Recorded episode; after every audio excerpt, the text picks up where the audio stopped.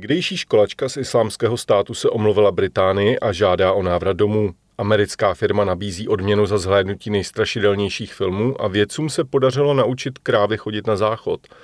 Nejen o tom v dalším četkástu, u kterého vás vítají Kateřina Síkorová a Zdeněk Fučík. Začneme v Sýrii, kde během občanské války vyrostla generace fotoreportérů. Samirovi nebylo ani 20 let, když v Sýrii začala válka, která celou zemi zničila. Ocitl se v obléhaném městě, kam se nemohli dostat zahraniční novináři.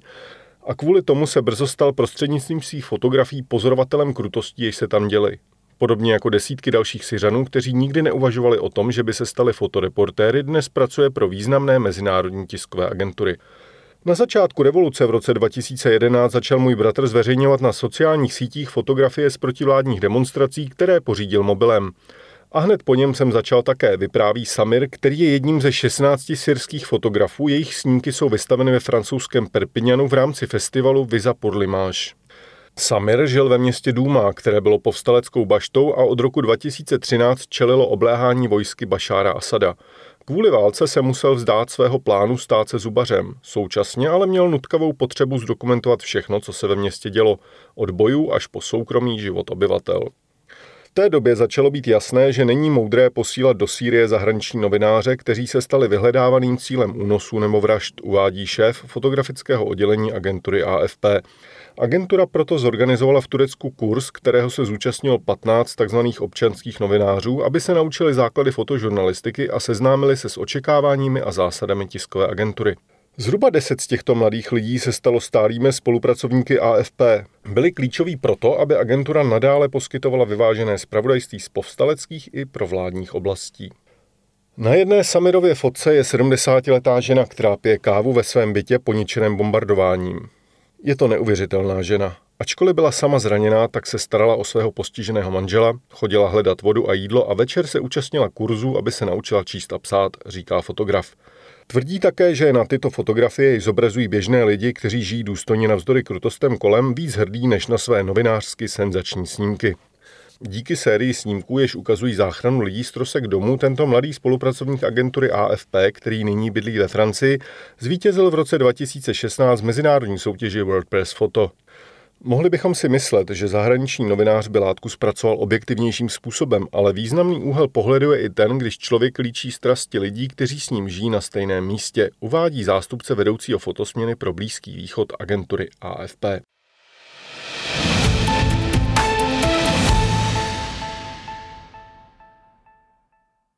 Šamina Begamová, která se narodila v Británii a v 15 letech se v Sýrii přidala k teroristické organizaci Islámský stát, požádala o odpuštění a vyzvala premiéra Borise Johnsona, aby ji nechal vrátit se domů. Begamová to řekla televizi ITV. Britský nejvyšší soud v únoru rozhodl, že mladá žena nesmí do Británie, protože představuje bezpečnostní riziko. Občanství odebral už dříve. Begamová se narodila v Británii bangladešským rodičům. V roce 2015 odjela spolu se dvěma spolužečkami z Londýna. Přes Turecko se dostali do Sýrie, kde se Begamová provdala za bojovníka islámského státu. Uvedla, že s ním měla tři děti, ale všechny zemřely. Nyní je 22-letá Begamová zadržovaná v uprchlickém táboře v Sýrii. Vím, že existují lidé, kteří bez ohledu na to, co říkám nebo dělám, nebudou věřit, že potřebují pomoc a že jsem se změnila, řekla televizi ITV.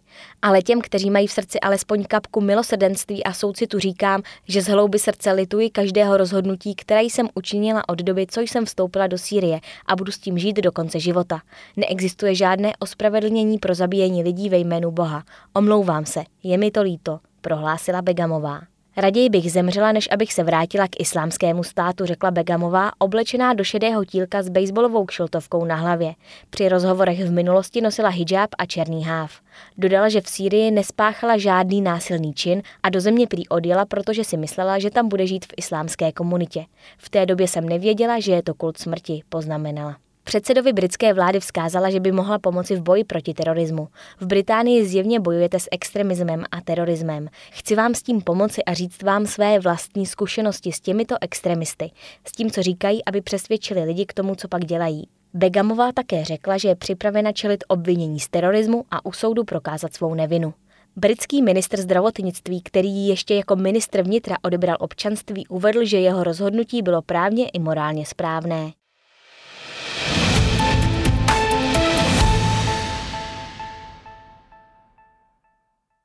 Finanční společnost Finance Buzz hledá dobrovolníka, který v říjnu zhlédne 13 hororových filmů. Cílem je zjistit, zda rozpočet snímku ovlivňuje jeho strašidelnost. Tu hodlají výzkumníci měřit podle frekvence srdečního tepu. Firma za nevšední úkol slibuje odměnu 13 dolarů, tedy 28 tisíc korun. Informoval o tom server CNN. Zájemci, kteří by měli pocházet ze Spojených států a být starší 18 let, se mohou hlásit do 26. září. O výherci se pak rozhodne 1. října. Vybraný dobrovolník poté obdrží fitnessový náramek Fitbit, který zaznamenává mimo jiné srdeční tep. Dotyčný bude mít 9 dní na to, aby zhlédl 13 snímků a dokončil všechny požadované úkoly. Mezi 13 filmy, které společnost považuje za nejstrašidelnější, jsou třeba Tiché místo, a to jak první, tak druhý díl, pak snímek So, hra o přežití, nebo Candyman, Insidious, záhda Blair Witch, Sinister, Uteč, Očista, či Halloween z roku 2018.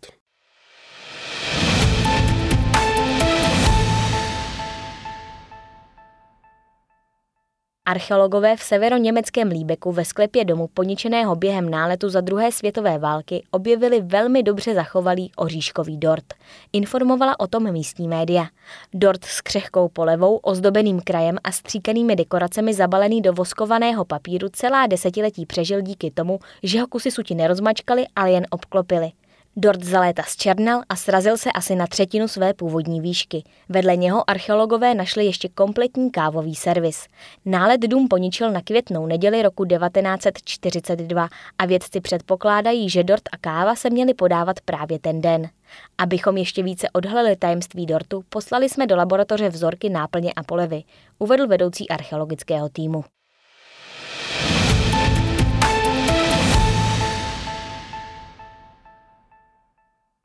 Ve francouzském departmánu Mosel vzal někdo sousloví o praní špinavých peněz doslova. V místní čistírně se máchalo 5800 eur, což je asi 147 tisíc korun ve 100 a 200 eurových bankovkách. Klient, v jehož prádle se peníze našly, se k ním nehlásil. Majitel čistírny je proto odevzdal na policii. Za 21 let v oboru jsem nic takového nezažil. Našli jsme platební karty, mince, ale tolik bankovek to nikdy, uvedl majitel čistírny v obci Juc. Zaměstnance čistírny nejprve k pračce přitáhl neobvyklý zvuk. V bubnu objevili vedle oblečení také tři kocheňské nože v pouzdru. Francouzi běžně používají veřejné prádelny a klienti sami vkládají své oblečení do praček. V tomto případě starší zákazník nechal prádlo vyprat a platil podle jeho váhy.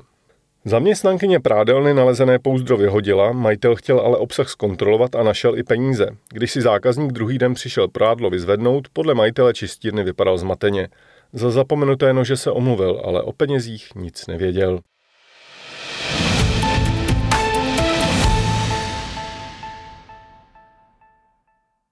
Zdá se, že naučit chodit krávy na záchod je stejně snadné, jako naučit batolata chodit na nočník a možná ještě o něco snažší. Tohoto úkolu se ujali novozélandští a němečtí vědci, kteří úspěšně naučili chodit na speciální záchod 11 krav ze 16 člené skupiny. Stejně jako někteří rodiče i vědci použili sladkou lahůdku, aby krávy přiměly projít brankou a vymočit se ve speciální ohradě. A vycvičit telata jim trvalo jen 15 dní. Některým dětem to trvá o dost déle. Krávy jsou přinejmenším stejně učenlivé jako děti ve věku dvou až čtyř let a přinejmenším stejně rychlé, řekla autorka studie Lindsay Matthewsová, odbornice na zvířecí chování z Oaklandské univerzity, která se na výzkumu podílela s odborníky z Německého výzkumného ústavu pro biologii chovných zvířat. Praktická část výzkumu se odehrávala v Německu a bylo do ní zahrnuto 16 telat holštínského skotu. Vědci je nejprve ustájili ve speciální toaletní koji, kde dostali odměnu v podobě jídla pokaždé, když se vymočili. Poté je umístili poblíž této koje a odměňovali je pokaždé, když do ní odešli vykonat potřebu. Krávy, které moč vypustili jinde, naopak čekala třísekundová sprška studené vody. Po 15-denním pokusu záchod s úspěchem používalo 11 krav. Tento pokus se zrodil z napůl žertem míněné otázky v novozélandské rozhlasové talk show o velmi reálném problému chlévské mrvy. A nešlo jen o páni, tohle by mohla být legrace, říká Matthewsová. Ohromné množství kravské moči představuje závažný ekologický problém. Moč obsahuje dusík a když se smíchá s trusem, mění se na čpavek, který v přírodě způsobuje problémy v podobě kyselých dešťů a podobně. Může také kontaminovat vodu nitráty a vytvářet znečišťující vzdušné částice oxidu uhličitého. A krávy močí opravdu hodně. Jediná kráva může vyloučit asi 30 litrů moči denně. Kdyby se Scott dokázal naučit vyměšovat na speciálních místech, bylo by jejich moč a trus lehčí odstraňovat a zredukovat tak emise skleníkových plynů. V rámci experimentu zatím vědci zkoušeli naučit telata chodit jen na malou, ale podle Matthewsové by bylo možné je naučit používat stejné speciální místo i na vykonávání velké potřeby. To je z Četkástu vše, naslyšenou za týden.